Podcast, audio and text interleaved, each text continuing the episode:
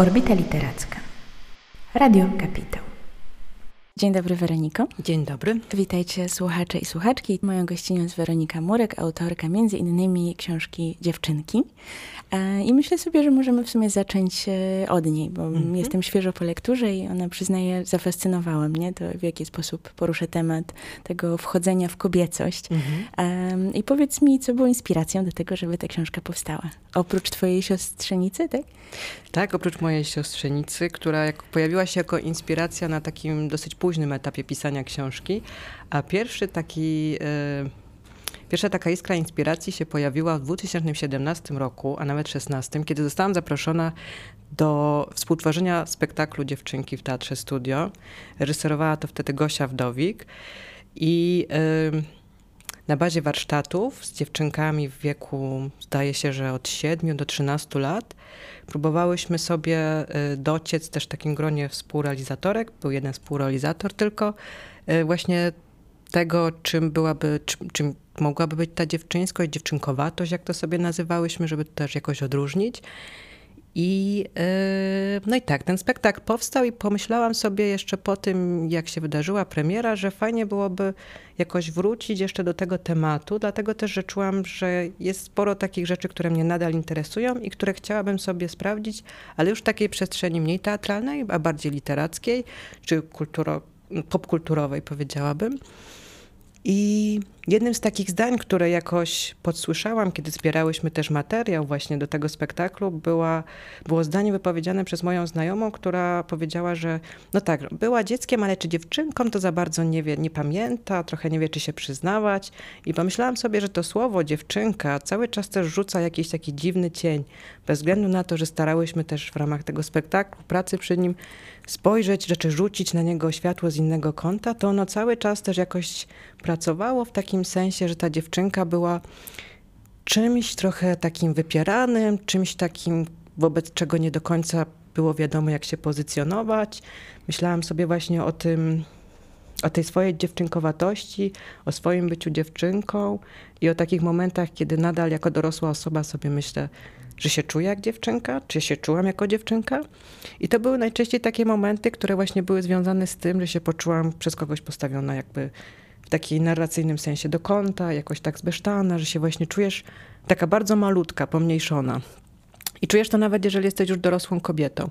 I pomyślałam sobie też, że te moje doświadczenia, czy mój, mój filtr, który nakładam właśnie na to słowo, jakoś tak cały czas pracuje i te wszystkie przymiotniki, jakieś emocje, które są nanizane wokół tej dziewczynki, tej figury dziewczynki, słowa dziewczynka, skojarzeń, które jakoś się kumulują wokół niego, to są cały czas takie skojarzenia, które trochę sama dla siebie chciałam rozbroić. Nie tylko przyjrzeć się z ciekawością tej opowieści kultury o dziewczynce, ale też opowieści emocji o dziewczynce. Więc to było coś takiego, że to faktycznie ze mną zostało. Zaproponowałam ten temat wydawnictwu i później taką metodą, powiedziałabym, kropelkową sobie pisałam tą książkę. Ona nie jest duża, i powstawała w takich przerwach między kolejnymi projektami teatralnymi, czy takimi rzeczami, które pisałam na przykład do gazet i w jakimś takim, nie powiedziałabym, że może w wolnym czasie, ale pozwalałam sobie tej książce jakoś się tak bardzo powoli stawać to, co mówisz, oddaje w jakiś sposób moje emocje wobec tej książki, bo ona rzeczywiście jest dosyć krótka mhm. e, i że kiedy kolejne rozdziały urywały się w pewnych momentach, to ja czułam taki olbrzymi niedosyt, ale pomyślałam sobie, że to właściwie bardzo dobrze, bo dzięki temu inne osoby też mogą się nie spłoszyć jakimś ogromnym tomiszczem mhm. i mogą w ten trochę potraktować jako taki punkt wyjścia do własnych rozważań, bo tak naprawdę jest bardzo wiele indywidualnych historii wrastania w tą kobiecość mhm. i że ty trochę zapraszasz do tego, żeby mm, zacząć w ogóle tę rozmowę. Tak, to super, że tak to nazywasz, bo ja właśnie bardzo bym sobie marzyła o tym, żeby móc tą książką wykreować taką przestrzeń spotkania się dla kobiet, które mają właśnie różne doświadczenia, różnego rodzaju opowieści w sobie i bardzo też myśląc o tej formie jako o formie eseistycznej, starałam się jakby bardzo mm, właśnie z jednej strony wiedziałam, że to mm, wiedziałam, że to nie będzie taka pozycja monograficzna, bo nie mam do tego narzędzi, więc musiałam znaleźć jakiś swój patent, swój język na tą opowieść i to była taka opowieść, czy to jest taka opowieść, która nie jest takim przekrojem właśnie wszystkich definicji, wszystkich możliwych odnóg i takiego wyczerpującego podejścia do tematu, tylko jakiejś takiej mojej trochę z jednej strony prywatnej opowieści, z drugiej strony takiej gry skojarzeń, które też prowadzą w jakieś takie inne miejsca. Czegoś takiego, co jest taką właśnie rozmową z przyjaciółką, w której czujecie się w zasadzie tak nieskrępowane formą tej rozmowy, że pozwalacie sobie na takie zatrzymanie się, a jeszcze przychodzi do mnie to, a jeszcze pomyślałam sobie o tym. I myślałam o tej przestrzeni też jako o takiej przestrzeni, w której właściwie jestem trochę jak taka kuratorka właśnie w galerii, że wybieram jakieś takie tematy, które, wokół których buduję tą przestrzeń, wokół których jakby chciałabym zaprosić też czytelniczki i też jakoś y, to podejście, właśnie ten rys osobistego podejścia, który jest w eseju jakby z założenia takiego gatunkowego, przełożyć właśnie, czy rozpiąć na te wszystkie tematy i na te opowieści, które jakoś tam y, próbuję przywoływać i budować wokół nich. Napisałam na, w ostatnim takim postrozdziale właśnie książki a propos takiego mojego doświadczenia, dzielenia się doświadczeniem lektury, że to było jedno z takich moich przyjemniejszych doświadczeń jako dziewczynki, czyli wakacje i to, jak moja starsza kuzynka czytała mi jakieś krótkie fragmenty z różnych rzeczy, które jakoś wydały jej się ciekawe. I do dzisiaj to dla mnie pozostało takim motywem właśnie takiego jakby próby zbliżenia się do innego człowieka, czyli właśnie poprzez taką opowieść, a to mnie zainteresowało, a to jest ciekawe, a może też o tym pomyślisz, że wymyślisz coś ciekawszego, coś innego niż ja i jakoś możemy sobie w tym wszystkim być w takim krótkiej wymianie informacji, w takim spotkaniu się właśnie.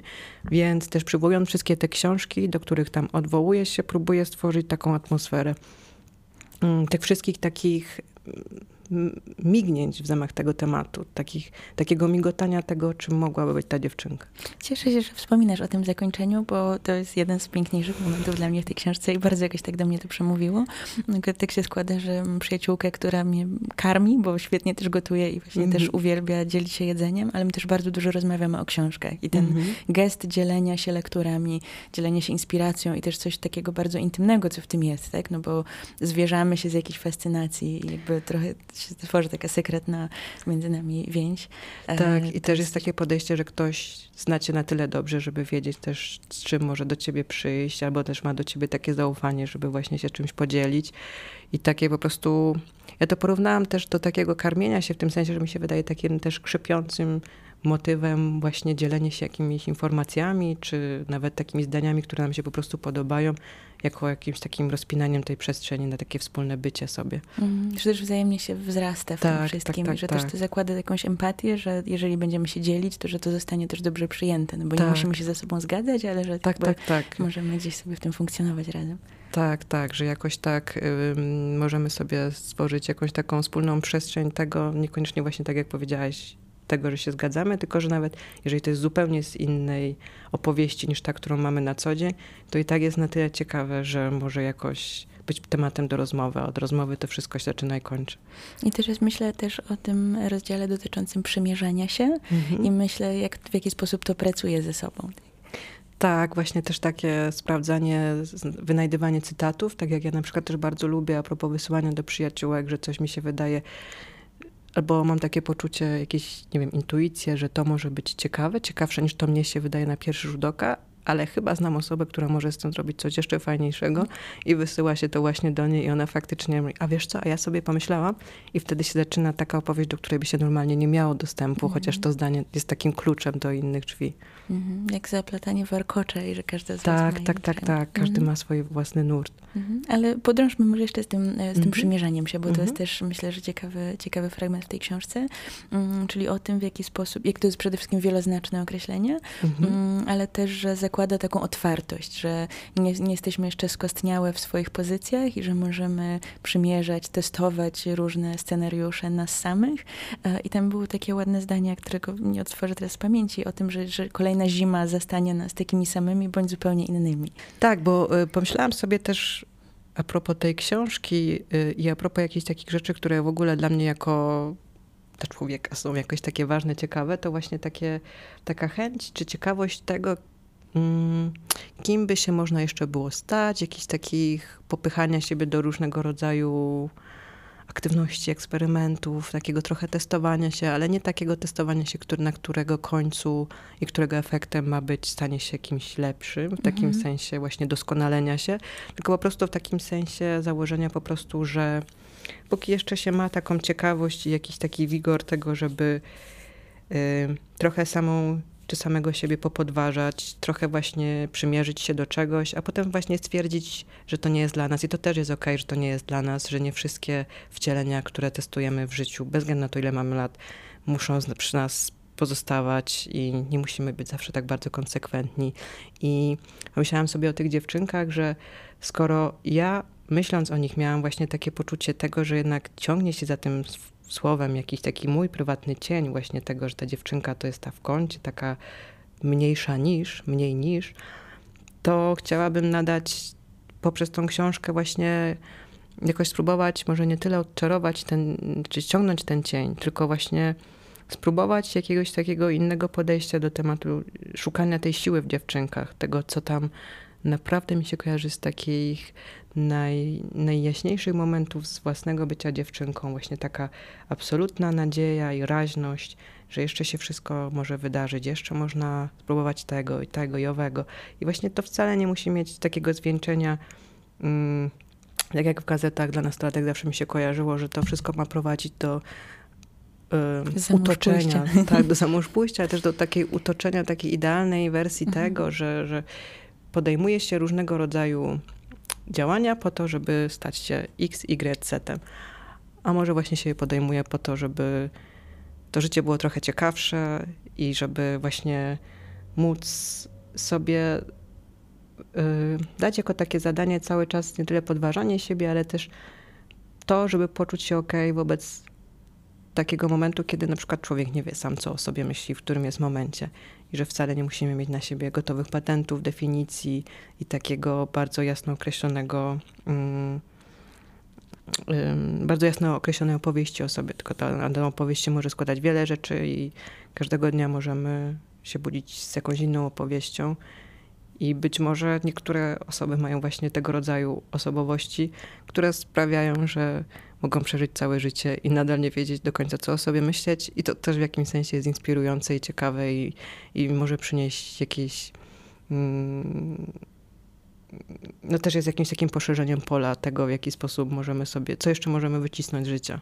To, co mówisz o tej lepszości, to mi się wydaje szalenie ważne, bo też to, w jaki sposób wychowuje się tradycyjnie w patriarchacie dziewczynki, to do tego, żeby one były jakąś taką idealną wersją nie wiadomo właściwie czego, bo na pewno nie samych siebie. Mhm. Mm, a ten proces oswajania dziewczynkowatości, nawet będąc dorosłą kobietą, jest moim zdaniem e, taką mm, właśnie tym dążeniem dla samego dążenia, tą ciekawością, żeby, żeby zgłębiać tak, te kolejne takim horyzonty. pędem dla samego pędu, tak jak w jeździe na nartach właśnie. Pomyślałam sobie też a propos, mm, ja tam w książce przywołuję trzy figury dziewczynek, przywołuję więcej, ale takie główne, które są na samym początku właśnie Dorotki z Krainy Oz, e, mm, Lolity i Shirley Temple. Mhm. I chciałam przyjrzeć się tym figurom też dlatego, żeby jakoś tak rozbroić to, w jaki sposób ten wiek XX dookreślił to, co dzisiaj mamy przed oczami, kiedy w taki bardzo skrótowy, stereotypowy sposób myślimy o dziewczynce. I pomyślałam sobie też o tych narracjach dwudziestowiecznych i o tym właśnie, że ten ideał, ta idealna dziewczynka, którą nawet Shirley Temple nie była, ponieważ była już i tak za stara, bez względu na to, ile miała lat, na to, żeby być idealną dziewczynką, że właśnie takie rozbudzanie, w którym jest bardzo dużo aspiracyjności i też jakby cały czas takiego głodu, ale też głodu, który jest mm, takim głodem stawania się poprzez coraz posiadanie coraz to innych rzeczy, coraz to wyposażenie siebie w coraz większe, coraz inne atrybuty i takie bardzo kapitalistyczne w takim mm. myśleniu, że to jest takie stawanie się, które właśnie tam się pojawia w tym pierwszym rozdziale, a wobec którego ja chciałam właśnie postawić tą narrację tego stawania się, które jest poza tym wszystkim, które jest właśnie takim pędem dla pędu, jakąś taką ciekawością i myślałam sobie o tym, o tym, jak to powiedziałaś teraz, o tych, y, że właśnie tej narracji też patriarchalnej związanej z tym, jak mamy wyglądać, jak się zachować, czym jest ta idealna dziewczynka.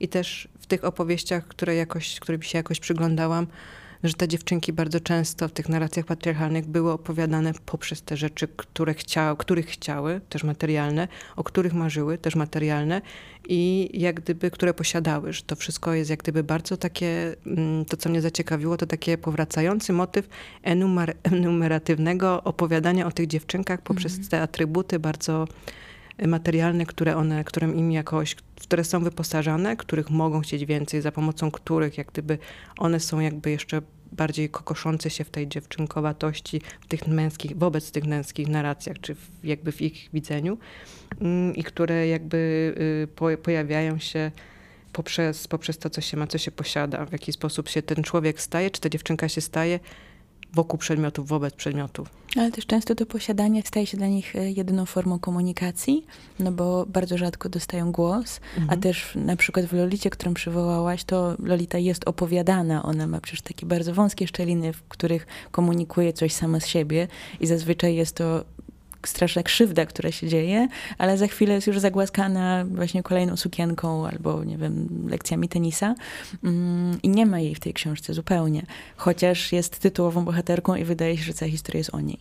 Tak, to prawda, to była właśnie jedna z tych rzeczy, które jakoś mnie zanęciły też do tego, żeby wrócić do tej książki w kontekście właśnie dziewczynek, to znaczy przyjrzenia się temu mm, fałszywemu narratorowi, który z jednej strony właśnie, tam pada taki cytat, który jakoś bardzo, bardzo dobrze mi się skleja z tą opowieścią o Humbercie Humbercie, czyli właśnie jako tym, który pozoruje sen i udaje przebudzenie, czyli mhm. jak gdyby za każdym razem, bez względu na, na to, czy opowiada o tej historii przedstawiając się jako świadomy, czy jako przedstawiając się jako nieświadomy, za każdym razem jest ten, mm, ten motyw właśnie, który się jak gdyby znajduje jeszcze poza nawiasem jego historii. To znaczy ona jest opowiadana, o niej jest ta historia wo, wo, wobec niej jakby powoływane są kolejne słowa, kolejne określenia. Mm, I to, co mnie jakoś, to co kiedyś, kiedyś wynalazłam, właśnie czytając jeszcze wokół, y, wokół Lolity, mm, to jest cytat z Wery Nabokow, która jako jedyna z pierwszych, czy może jedyna, zauważyła, że rozpacz tej dziewczynki, tej Lolity jest bardzo krótka, ponieważ ona się w ogóle zajmuje bardzo niewiele miejsca w tej książce i tak jak powiedziałaś, jest gdzieś między tymi wszystkimi zdaniami, między linijkami i całe to y, dekorowanie tego świata w takim sensie, jak gdyby miał on przewidywać jakąś sprawczość Lolity, jest taką samą udą, jak w zasadzie te wszystkie opisy też Ameryki i, i, i, tych dziewczynek właśnie, mm, które tam powołuje Nabokow, który tak bardzo starannie odtwarzał. I wiadomo, że literatura jest jakąś ułudą, ale tutaj wydało mi się szczególnie ciekawe to, w jakim mm, takim bardzo czujnym sensie ta Lolita jest cały czas jak gdyby mm, tą główną bohaterką, o której to jest, wo wobec której to jest, a która cały czas pozostaje poza tym pokojem, do którego są zapraszani i czytelnicy i w, której w którym opowiada główny bohater i narrator. Właśnie, bo to jest bardzo niebezpieczne, że ten mężczyzna pozycjonuje się na ofiarę, a tak naprawdę to on ma całą sprawczość i miał ją przez cały czas, to jest wszystko tylko kolejną grą. Tak, i to jest jego interpretacja i działania Lolity, których my się dowiadujemy, też są jego widzeniem tych działań i jego interpretacją tych działań, więc w zasadzie kim ona była i czego chciała, o czym marzyła, dowiadujemy się bardzo niewiele i zostaje jakiś taki mm, zarys tej postaci, który później popkultura wypełnia jeszcze w inny sposób, niż by sobie tego życzył na boko. A czytałeś może Mój Mały Zwierzaku? Czytałam. Tak, tak, mhm. tak. Też, Też właśnie, bardzo mocna lektura. Tak, tak, tak. Właśnie bardzo mi się podobało, w jaki sposób to tak dociska te pewne elementy, które mm, są bardzo ulotne e, i pokazuje jednak jeszcze mocniej, jak mm, okropnym oprawcą jest e, ten mężczyzna w tej relacji. Tak, tak, tak, tak. To też jest właśnie ciekawe w tej książce. Mm. Byłam też ciekawa, znaczy to, co mnie jakoś też dziwiło, jeszcze wracając do Lolity, to yy, to, w jaki sposób Nabokow rękami i nogami zapierał się też przed tym wszystkim, co tam by się miało wydarzać. To znaczy, z jednej strony jest ta narracja, która została przez niego bardzo tak skrupulatnie przeprowadzona, cała ta fabuła, a z drugiej strony to wszystko, co wydarzyło się w takim mm, życiu po życiu też tej książki, związanym z jej odbiorem i tym, w jaki sposób o niej dzisiaj myślimy. I trochę rykoszetem też jak gdyby y, wróciła do tej historii. Mhm. Też myślę, że bardzo dużo dołożyły te dwie interpretacje filmowe. To jak się pojawia ta Lolita w okularach w kształcie serduszek, tak, jak tak. się pojawia Lolita pod spryskiwaczami w mokrej sukience i tak, tak dalej. I czy to jest aktorka w odpowiednim wieku, czy nie. Tak, e, czy tak, jest, tak, też piszesz o tym w swojej książce. Właśnie też o tym, że Nabokow bardzo nie chciał, żeby Lolita grała um, aktorka, która byłaby w wieku adekwatnym do tego, żeby -hmm. być mhm. filmową Lolitą. -hmm. Ale też y, przeszłabym z tego punktu do -hmm. tego rozdziału o menstruacji, mhm. no bo to jest rzeczywiście bardzo interesujący moment i tak jakby zauważasz to w swojej książce, że jest ten moment widzialności, który wcale nie jest pożądany, czyli możemy zostawić po sobie plamę, jakiś taki namacalny mm, ślad naszego istnienia, ale to jest już automatycznie y, równoznaczne ze wstydem, że to jest mhm. bardzo trudne. Tak, dla mnie było jakoś ciekawym odkryciem przy tym rozdziale było właśnie wynalezienie interpretacji tej miejskiej legendy, która jest związana właśnie z motywem o tajemniczej autostopowiczki, która się pojawia w samochodzie i która nagle znika, pozostawiając po sobie plamę i zawsze jakoś osadzałam tą bohaterkę i tą całą sytuację w takim rejestrze horroru. A okazało się, że to jest no, taki body horror bardziej w takim wymiarze właśnie tego, że pojawia się ten moment, w którym ciało zdradza tą dziewczynę i obraca się przeciwko niej w takim ujęciu tego, że zostawia po sobie jakiś niezamierzony ślad właśnie w tamtym momencie i to ciało jest jakby pierwsze na miejsce zdarzenia, jest szybciej od niej reaguje. I myślałam sobie właśnie o takich momentach i też z jakichś takich rozmów, które rozmów z przyjaciółkami mówiłyśmy sobie z jednej strony właśnie o wstydzie, a z drugiej strony o powszechności tego doświadczenia i o tym, że w zasadzie jeżeli się otworzy ten worek właśnie z tego wszystkiego rodzaju perypetiami i incydentami, to on nie ma też końca. I to też potrafią być bardzo krzepiące rozmowy w takim mhm. sensie, że po raz kolejny, to są jedne z tych rozmów, w których po raz kolejny człowiek jednak przekonuje się, że bez względu na to, co mu się nie przydarzy, to nie jest samotną wyspą i że mhm. zawsze może jakoś się też podzielić z bliskimi osobami, dziewczynami i jakoś się poczuć tym wszystkim. Jednak wszystko jest tak, jak jest. Dlatego tak piękne i ważne jest to, żeby właśnie rozmawiać i żeby tak. istniała ta platforma, w której możemy się tym wymieniać, no bo też wydaje mi się, że ten system jest zbudowany tak, żebyśmy jednak tego nie robiły i nie szukały tego wsparcia. Tak, myślałam sobie też o tym, e, kiedy analizowałam reklamy, które były związane mhm. właśnie z takim przedstawianiem czy mówieniem w takiej sferze publicznej, właśnie poprzez telewizję czy poprzez gazety z, o tym e, właśnie a propos tematu menstruacji i że z jednej strony jakby zaczynam od takiego naprawdę mm, szeptania i takich scenek pod tytułem pani, pani, pani jedna, pani drugiej, pani w wielkiej poufności, a kończymy na takich reklamach, które jednak zakładają, że, że o tym okresie y, czy nie wiem, że te tampony, podpaski podaje dziewczyna dziewczynie w taki sposób, jakby się podawało książkę do geografii, że to zaczyna być coś takiego absolutnie no, uprozaicznionego w takim mhm. dobrym wymiarze tego słowa.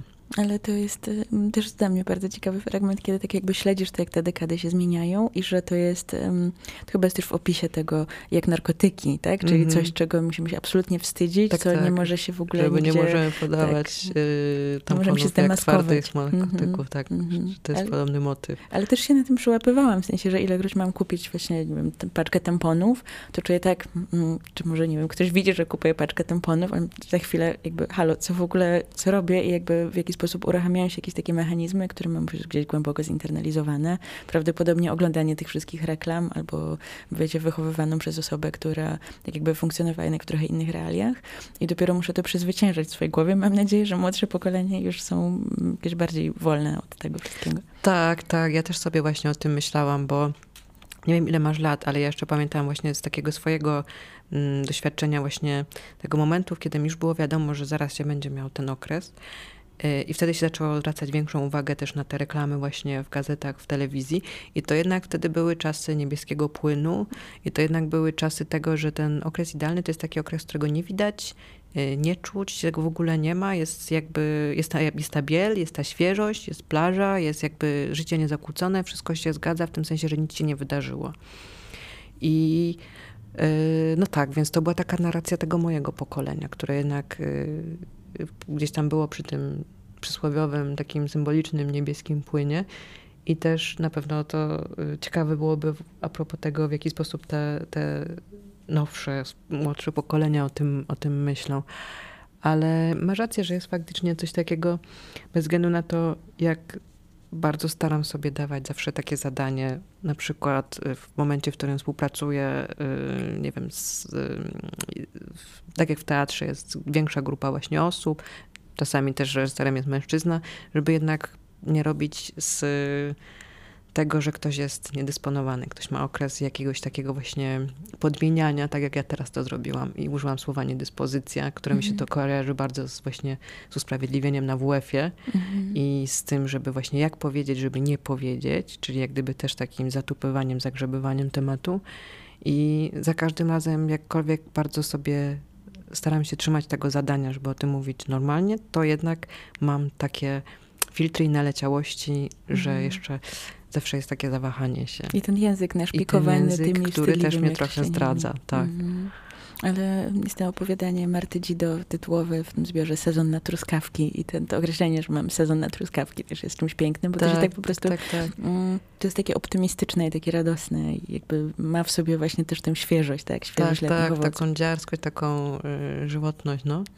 I bo ja też sobie pomyślałam, jak powiedziałaś o tym sezonie na mhm. truskawki, bo ja próbowałam jakoś zrobić sobie taką listę właśnie w książce tych wszystkich określeń, które są uważane, u, używane zamiast. Czyli właśnie jakiś... Y, właśnie ta ciotka z Ameryki, y, polowanie na czerwony październik, y, dożynki, albo że ktoś się zepsuł, albo że właśnie dzisiaj pani ma pranie w domu. Jak gdyby przez kolejne dekady te słowo było okrążane w Różne były łuki, ale generalnie mhm. zawsze były te łuki, którym mhm. okrążano to, Ta to panierka słowo. ma bardzo określony smak. No. Tak. Mhm. tak, ale też myślę o tym, że mm, to była chyba mm, dyskusja przy okazji kandydatury Hillary Clinton, um, że powiedziano, no dobrze, ale co jeżeli będzie miała te dni i wtedy nie będzie się nadawała do bycia prezydentką i tak dalej, i tak dalej, cała taka narracja. I z jednej strony myślę sobie, że jest to bzdurą, no bo wiadomo dlaczego jest to bzdurą, ale że z drugiej strony też trochę odbieramy sobie prawo prawo do tego, że hej, mamy prawo też czuć się gorzej i że to jest mhm. podwójna pułapka tak naprawdę. Tak, to prawda, faktycznie. No to jest też ciekawe, co powiedziałaś teraz o tym, jak gdyby tych narracjach a propos kobiet, które pojawiają się w przestrzeni publicznej.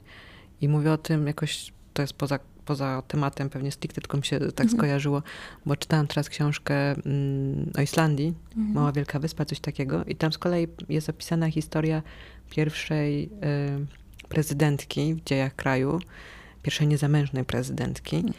I ona z kolei cały czas jest konfrontowana z pytaniami o to, czy jako osoba y, po operacji odjęcia piersi w związku z rakiem piersi będzie w stanie pełnić swój urząd, też mhm. a propos mhm. jej zdrowia. I ona mm, odpowiada wtedy, i to jest taka jedna z, z, tak, jeden z takich szlagwortów, które przeszły, z tego co rozumiem, do takiej historii kulturowej języka islandzkiego. Odpowiada, że ale ja będę im przewodzić, a nie karmić ten naród. Mhm. Jakby to nie jest takie pytanie, które jest związane z, z tym, czym się stricte będę zajmowała jest też jakby inną opowieścią a propos tego, co ty powiedziałaś. E, przypomniało mhm. mi się, kiedy sobie pomyślałam właśnie a propos tych wszystkich e, pytań, z którymi się też konfrontują kobiety w sferze publicznej. Wyjaśniła ich. Tak, wyjaśniła ich króciutko. tak, tak. tak. No ale też um, automatycznie kojarzy mi się to z książką Adrolord, e, Dzienniki Raka, mhm. gdzie też jest bardzo dużo o kobiecości i o tym, co należy udawać i że kobiety jakby korzystają z implantów, które potencjalnie są zagrożeniem dla ich zdrowia, ale wszystko po to, żeby mieć piersi. Jeszcze mhm. Adrolord, która jest kobietą niebiałą mhm. i której dawano silikonowe wkładki, które były no, w innym kolorze skóry mhm. niż jej własny i mhm. to przemoc i to wszystko. To jest jakby bardzo dużo tematów. Tam. A to ciekawe, muszę przeczytać tę książkę. Mhm. To bardzo, bardzo polecam, aczkolwiek no, rzeczywiście jest też taka, to jest mocna lektura, no bo mm ona opowiada mm o swoim własnym doświadczeniu, o tym mm wszystkim, co tam, co tam się działo. Mm, ale wróćmy jeszcze do, może do literatury mhm. i o tych e, reprezentacjach dziewczynek, bo też ostatnio zaczytuję się w Elenie Ferrante i Genialnej mhm. Przyjaciółce. Um, to jest taki pod lupą wzięte właśnie to bycie dziewczynką i wrastanie. E, nie wiem, czy, czy, czy miałaś przyjemność czytać? Yy, tak, czytałam, ale chyba tylko pierwszy tom.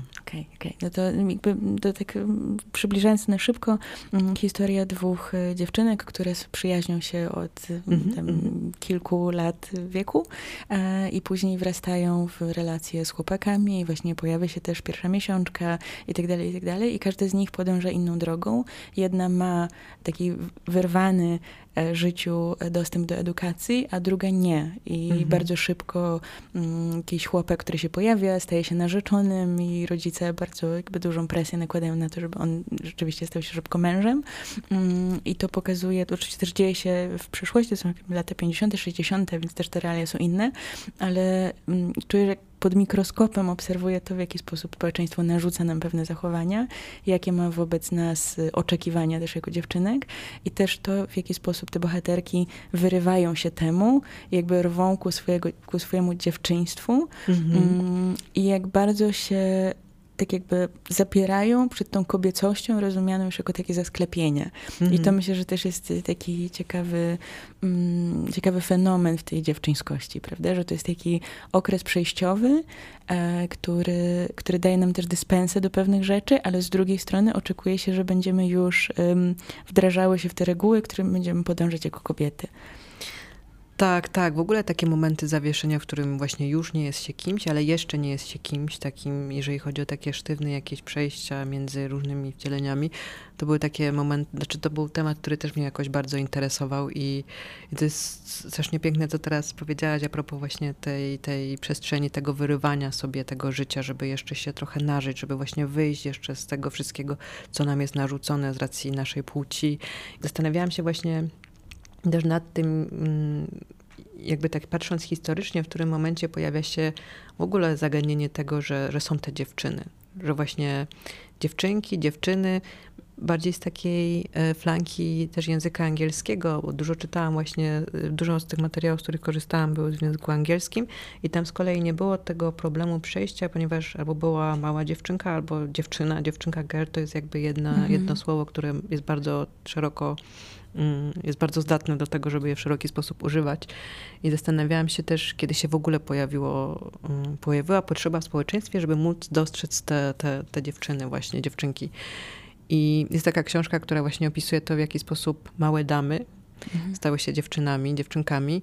I to jest taki moment, w którym właśnie, y, no właśnie mamy tą, powiedzmy, wiktoriańską Anglię i zaczyna się upowszechniać edukacja, która też jest y, dla dziewczynek. I te osoby, które zazwyczaj byłyby skazane na to, żeby przez cały czas pozostawać w domu, bardzo zamkniętym, nie tylko w takim stricte sensie, ale też w takim symbolicznym wymiarze, y, w czterech ścianach obowiązków, swojej roli w rodzinie, tej pomocy matce i tak dalej.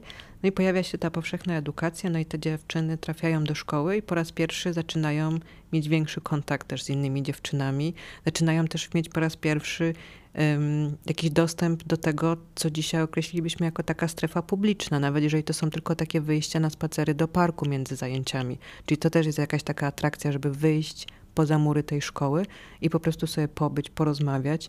I jakkolwiek myślałam sobie wcześniej jeszcze a propos tych narracji właśnie związanych z tymi, z tymi dziewczynkami wysyłanymi do szkoły, że to tak mi się, nie znałam tego tematu, więc miałam taki stereotyp tego, że, że one były właśnie w wielkiej tęsknocie tam wysyłane i, i, i we, we łzach później pisały listy. A w tej opowieści pojawia się motyw właściwie tego, że one wracają w wielkich łzach do domów, ponieważ teraz mają takie poczucie, że właśnie po raz pierwszy miały dostęp do takiego swojego wcielenia, które było tym wcieleniem publicznym, mhm. że miały jakąś niezależność, wolność, że była nareszcie taka przestrzeń i tak, taka tkanka tego życia, które im się trafiło w ręce, że mogły je sobie wyszarpać, że im nikt niczego nie odbierał, że nikt im nigdzie nie zamykał, że to nie było nie zostały sprowadzone do opowieści o cerowaniu pończoszki, mhm. tylko nareszcie mogły mieć inne opowieści o sobie, mhm. niż tylko jako o córce i siostrze. Więc, yy, więc to mnie też zaciekawiło a propos tego, co teraz powiedziałaś, z tym takim momentem właśnie tego przejścia i tego takiego szukania sobie tej wolności, szukania sobie no właśnie jakiegoś takiego pazurami wydzierania czasami yy, miejsca dla siebie, tego własnego pokoju, y, też symbolicznego.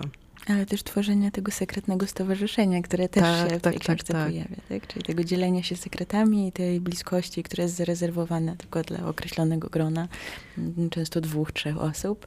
E, I to w jaki sposób się, to oddzielenie jest też źródłem siły.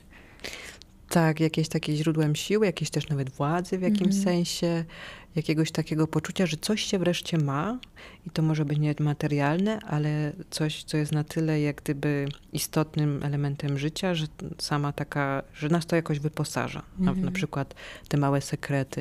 Myślałam sobie właśnie o takich rzeczach, które jakoś zanim zaczęłam się zastanawiać nad tematem dziewczynek, dziewczy, dziewczynskości, dziewczynkowatości, miałam jakieś takie, taką pulę słów, wobec których podchodziłam no, z takim lekkim, mm, mm, których nie traktowałam do końca poważnie i dopiero teraz pisząc tą książkę się nad nimi zastanowiłam właśnie nad słowem sekret, nad słowem kaprys, że to jednak zostało bardzo mm, tak potraktowane.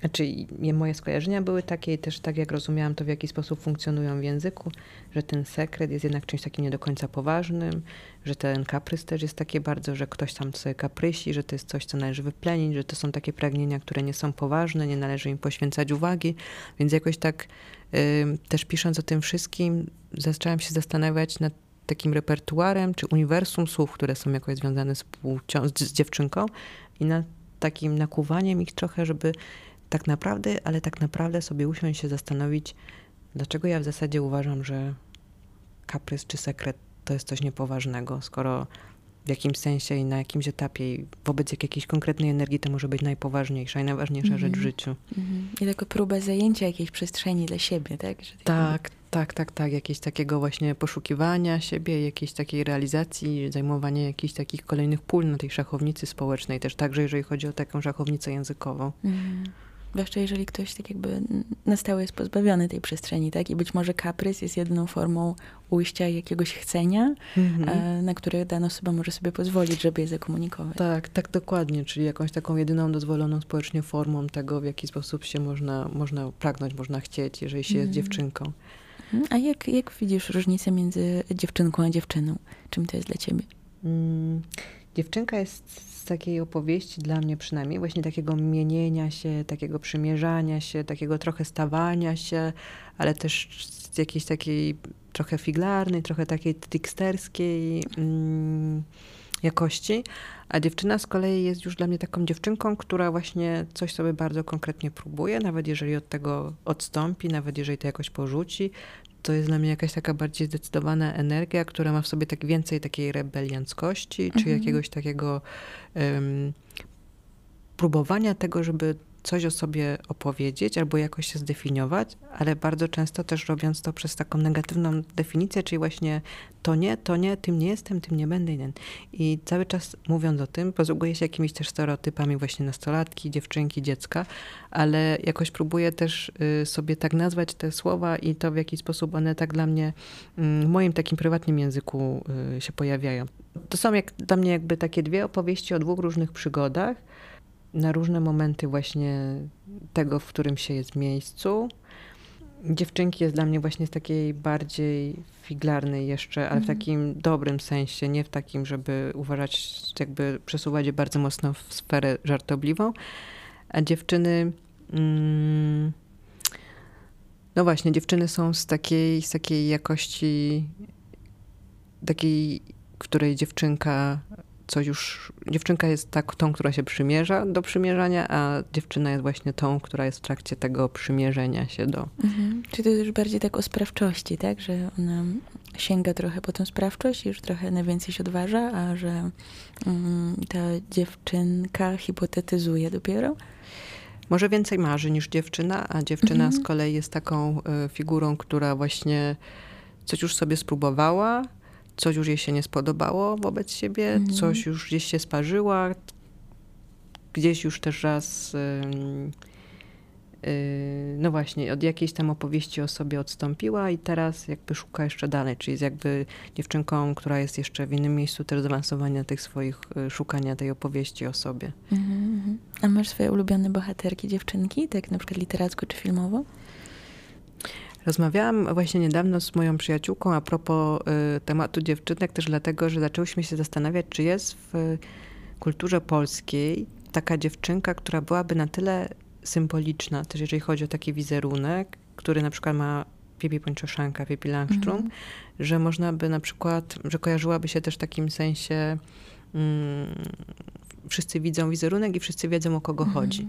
Bo te opowieści, które ja jakoś sobie pamiętałam właśnie z, ze swojego czytania jako dziewczynka, czytania książek, czyli z, z takiego polskiego repertuaru, czyli właśnie Karolcia, czyli właśnie Lastusiowy Pamiętnik, jeszcze takie naprawdę y, ramoty.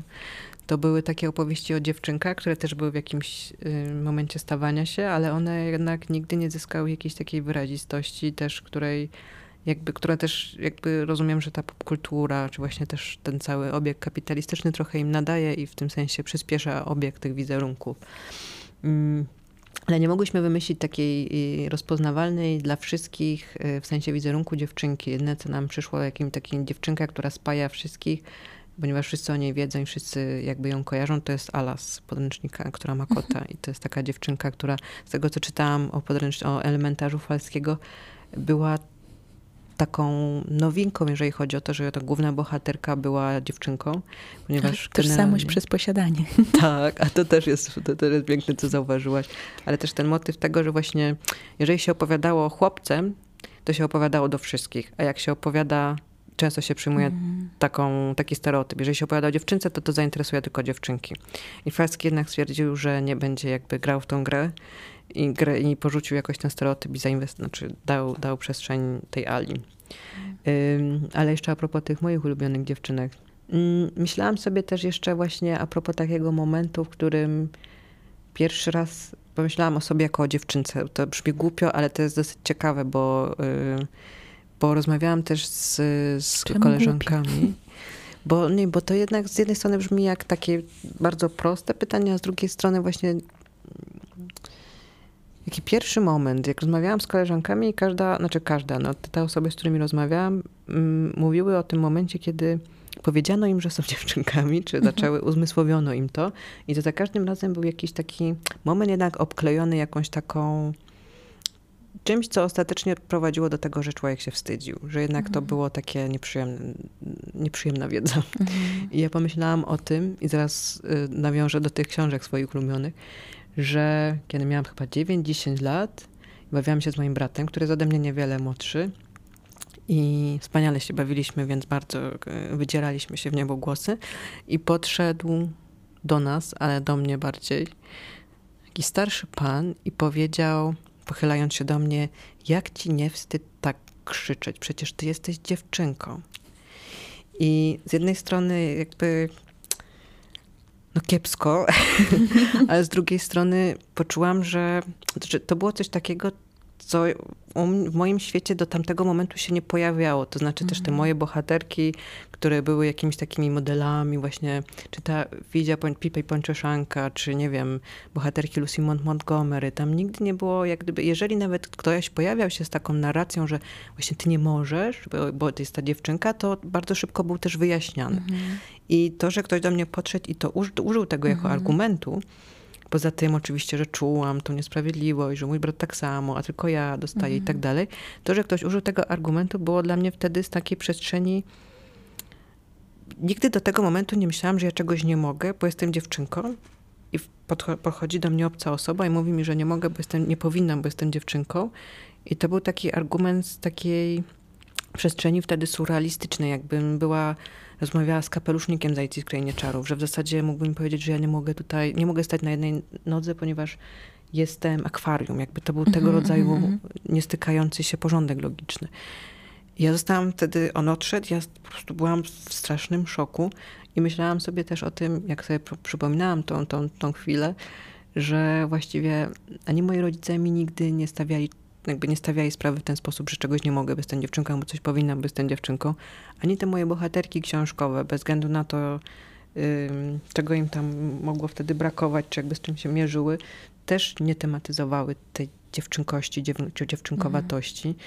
I tak człowiek sobie po prostu był poza tym wszystkim i się ani nie przyłapywał na byciu dziewczynką, ani się nie okopywał byciu dziewczynką, tylko jakoś był ciekawy, bawił się, jakoś poza tymi wszystkimi kategoriami się mhm. próbował ziszczać.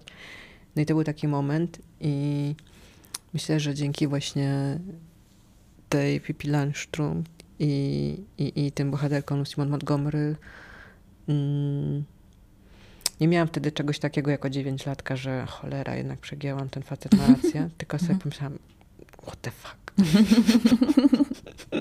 Z jakiegoś innego porządku mężczyzn. Tak. Ja, mm, gdybym miała zadać to pytanie samej sobie, to w sumie nie wiem.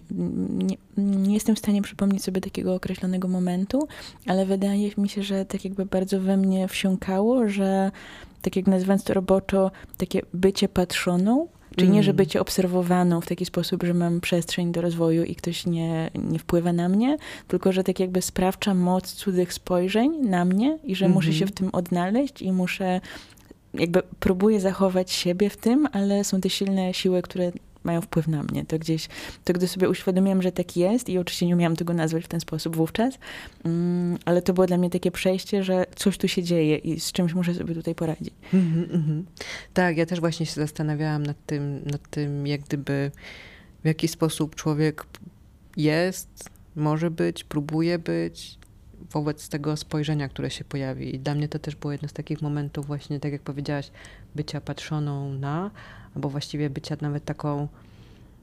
Jest coś takiego też, kiedy dziecko stopniowo przestaje być dzieckiem, że z jednej strony wiesz, że ktoś na ciebie patrzy, ale dopiero później zaczynasz sobie zdawać sprawę też, że on ciebie jakoś widzi i to mhm. widzenie ma bardzo konkretną przesłonę, jakieś filtry, jest związane z jakąś opowieścią, którą ten człowiek może mieć o tobie, zaczyna mieć o tobie. I że to jest też taki moment w zasadzie, w którym właśnie nie ma takiego beztroskiego odgapiania się jak dziecko, które jest takim gapieniem się bez intencji złego, tylko po prostu z taką czystą cieka ciekawością. Mhm. Tylko zaczyna się być coś takiego, że zaczynasz się w zasadzie czuć trochę nieswojo, jeżeli ktoś patrzy na ciebie, a ty właśnie zaczynasz się zastanawiać, co jest za tym okiem, które, się, które jest mhm. skierowane na ciebie. Mhm. I to w sumie też trochę wraca do tej lolity i do tej czystości, bo to nie jest czystość sama w sobie, tylko też ta czystość, która jest potencjałem dla kogoś, żeby użyć czegoś czystego, tak, że jakby w dalszej konsekwencji, że to jest tak, wszystko też, też bardzo ta, trudne. taka atrakcyjność, ta, która idzie za tą czystością, też jest mhm. jakoś, jakiegoś rodzaju mm, no, czymś wystawionym na, na, na sprzedaż. I że ta dziewczęca siła może szybko stać się właśnie obiektem jakiejś fascynacji i później trzeba wejść tak jakby w grę w ogóle, w ogóle też z tym. No. Mm -hmm. A też nie wiem, czy oglądałeś taki serial Miss Marvel? Tak, tak, tak, tak. Ja bardzo, bardzo, bardzo lubię o nim rozmawiać, bo on rzeczywiście jest takim, no nie wiem, ja jako osoba, do której ten serial nie był dedykowany absolutnie i tak czuję tak dużo frajdy z tego, żeby obserwować właśnie taki wzór dziewczynki, która jest i odważna i po prostu ma szalone przygody i robi to, co zwykle robili chłopcy w tego typu filmach i to jest okej okay, i tak jakby i, i, może i jakby sobie to po prostu wszystko działa w takich bardzo naturalnych ramach. Mm -hmm, mm -hmm. To jest też ciekawe a propos tego, co powiedziałaś właśnie tego repertuaru chłopców, e, takiego dozwolonego poprzez to oko i język kultury właśnie i, opowieści, bo też jeszcze wracając do tego rozdziału, w których są te trzy typy dziewczynek, mhm. właśnie tej Dorotki, jakimś takim zaskoczeniem dla mnie było właśnie to, że autor y, Czarnoksiężnika z Krainy Os bierze sobie tą dziewczynkę, bo ona mu się z niczym nie kojarzy. W zasadzie to nie jest jako antyteza dla chłopca, albo nie jest, ona nie jest wyposażona też w to, czego nie mogą chłopcy, nie, nie ma takiego dostępu, nie ma też jakby tego całego obciążenia w tym wszystkim i że w zasadzie on, jako ojciec trzech synów, wybiera sobie tą dziewczynkę, bo mi się wydaje, że dziewczynka jest po prostu taką czystą kartą, na której można by cokolwiek nie nanieść. Jak mhm. gdyby to jest czysta taka energia życia, bycia i stawania się. I, i w tym sensie rzeczy chłopców, rzeczy dziewczynek, jak gdyby to było dla mnie ciekawe i takie na tyle poruszające w tej postaci, w wersji książkowej, że pomyślałam sobie, że bardzo bym ją chciała mieć w tej książce, właśnie tą Dorotkę, która -hmm. w zasadzie nie jest, jej płeć nie jest ważna, jej energia jest ważna, to właśnie bycie żywym, to doświadczenie, czym to jest, czym jest bycie żywym, mm, które się jakoś tam pojawia i, i które jest właśnie y, poza tym, to jest, co robią dziewczynki, co robią chłopcy. Ja czułam bardzo dużą wdzięczność za to, że opisałeś właśnie tę książkową Dorotkę, bo ona w sumie w mojej głowie funkcjonowała jako ten um, ekwiwalent filmowy i tam jest ta senność, to, że to się nie wydarza, jest to takie zawieszenie, czyli że ona teoretycznie ma prawo do rzeczy, ale koniec końców to jest jakimś takim majakiem. A jak czytałam o tym, że ona w książce no właśnie była tą czystą kartą i to nie było snem, no to bardzo dużo mi to dało i bardzo dużo takiego też empowermentu z braku polskiego odpowiednika. Ja siły. też się bardzo ucieszyłam, jak sobie zaczęłam to badać, że właśnie jest ten moment, w którym Dorotka jeszcze nie jest um, ugrzeczniona przez film, czyli właśnie jeżeli się denerwuje, to kopie w wiaderko, nie przejmuje się tym, czy ktokolwiek się obrazi. Nie ma takiego powściągania lejców swojej złości, energii, jakkolwiek by to nie nazwać. I no tak, zanim jeszcze dostała tą twarz Judy Garland i te okrągłe rumieńce i to wszystko, co I się... czerwone buciki. I te czerwone buciki. To, to wydaje mi się, że też jest jedną z takich, a propos moich ulubionych dziewczynek, um, takich figur, o których myślę z dużą wdzięcznością też i, i, z taką radością tego, że się jakoś wydarzyły po drodze. Mhm. I to jest ciekawe, bo jakby zawsze mi się wydawało, że to właśnie ten chłopiec jest przestrzenią wolności. I kiedy czytam o tym, że, że ona była czystą kartą, to chciałam wziąć tę czystą kartę dla siebie i tak jakby też tak myśleć o samej sobie i jakby mm, gdzieś um, ciągle czerpać te szanse z tej, z tej czystości karty po prostu. Tak, to jest jednak zawsze przyjemne takie przy właśnie nawet takich prostych pracach, jak nie wiem, mamy coś przygotować, napisać, jest ta mm. czysta kartka, czy jeszcze się znowu wszystko może mm. wydarzyć, jeszcze może nam coś wyjść, jeszcze, mm. się, mhm. jeszcze się człowiek nie zdążył ani zmartwić, ani zestresować tym wszystkim. I jest taki moment rozpędzania się, nabierania pędu i to też jest bardzo przyjemne właśnie. Jeżeli by się z tym kojarzyła Dorotka, to bardzo fajnie byłoby sobie myśleć, że, że jakoś się to, jakoś się udało o tym na tyle skutecznie napomknąć, że to jakoś zostaje. Mm. A jeszcze chciałam cię zapytać, tak jak jesteśmy przy czystych kartkach, to mi się kojarzy z debiutem, a twój mhm. debiut będzie miał teraz y, nowe wydanie. Mhm. Mm, I jak się czujesz z tym? Jakby, jakie masz emocje wokół tego tekstu? Jak myślisz, co on może teraz zdziałać? To jest dobre pytanie. Mm. Cały czas sobie muszę jakoś na nowo uzmysławiać, że minęło trochę lat od tego, znaczy nie chcę tutaj brzmieć jakoś bardzo matuselmowo, ale jednak 7-8 lat będzie w przyszłym roku, czyli za parę dni. I ym, z jednej strony bardzo dużo też ta książka w moim życiu zmieniła, to wszystko, co się wokół niej jakoś wydarzyło. Y, takich zmian od takich najbardziej praktycznych, poprzez to, że się na przykład mogłam zająć pisaniem y, w różnych wariantach, w różnych wcieleniach też. Jak sobie teraz o niej myślę, to z jednej strony strasznie zazdroszczę tamtej sobie mhm. sprzed 7-8 lat, takiej energii, właśnie tej ciekawości, która nigdy nie wie, co to będzie, z czym się będzie w ogóle wiązało. Wydanie książki po raz pierwszy, w ogóle wydanie książki. Jakkolwiek zawsze z każdą nową rzeczą jest ta ciekawość, taka niepewność, to wtedy jednak to była jakaś taka dla mnie jakaś taka czysta radość, która jeszcze przez to, że nie wiedziałam do końca, jak sobie wyobrazić to wszystko, co jest związane z wydaniem książki, nie była obarczona jakimiś takimi stresowymi rzeczami mhm. związanymi z jakimś takim martwieniem się, jak to będzie, co tam się wydarzy. Więc tego sobie bardzo zazdroszczę, tego jak.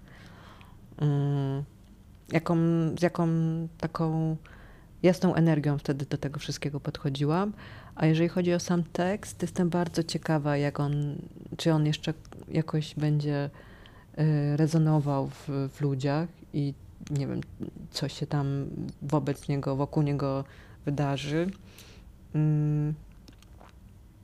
Mam teraz jakieś takie marzenie, które jest związane z tym, że przez ostatni czas od tego debiutu też sporo pracowałam w teatrze mhm. i chciałabym wrócić w najbliższym czasie czy w kolejnych latach do pisania takiego, pisania, pisania takiego bardziej literackiego.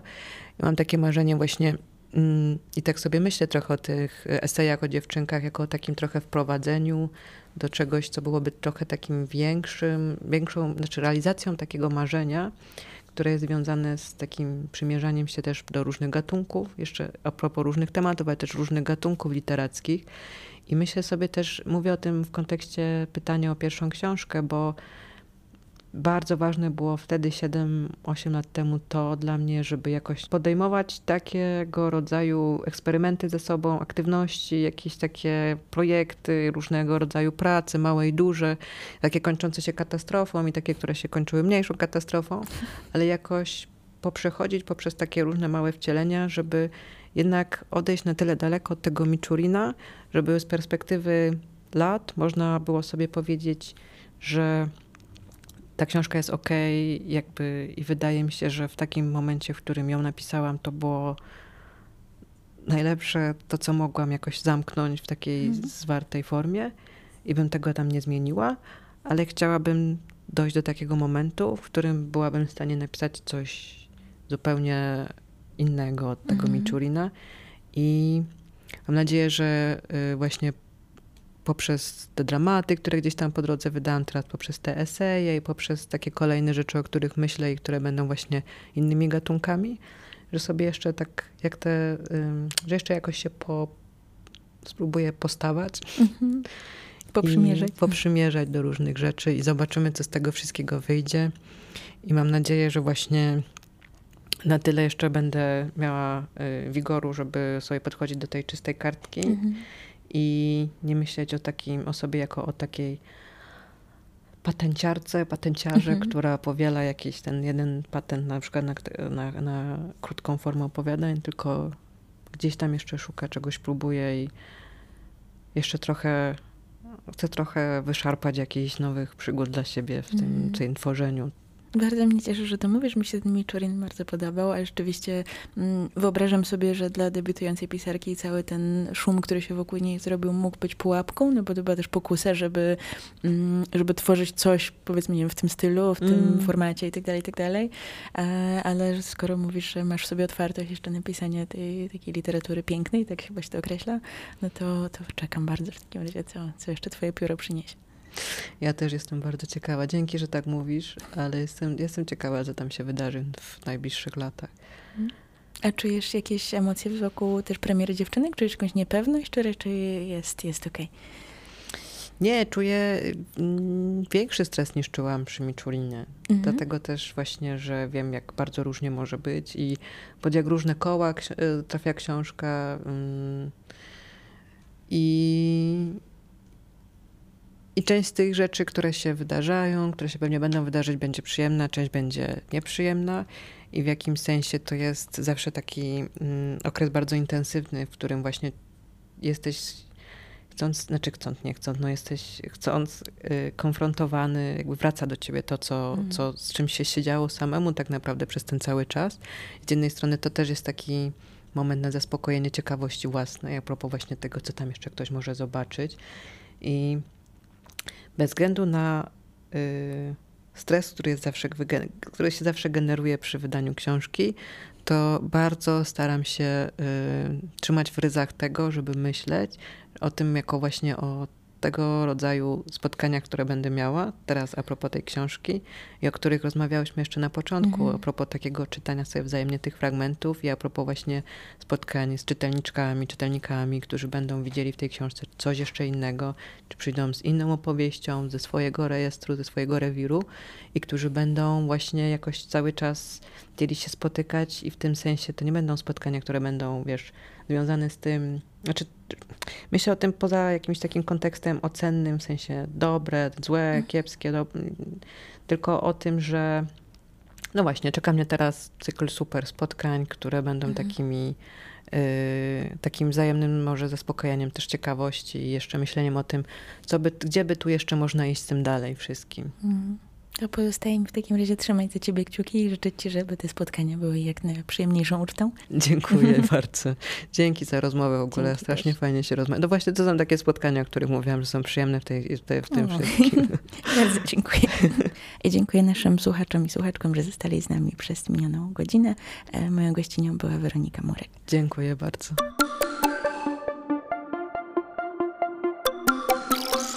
Orbita Literacka. Radio Capitao.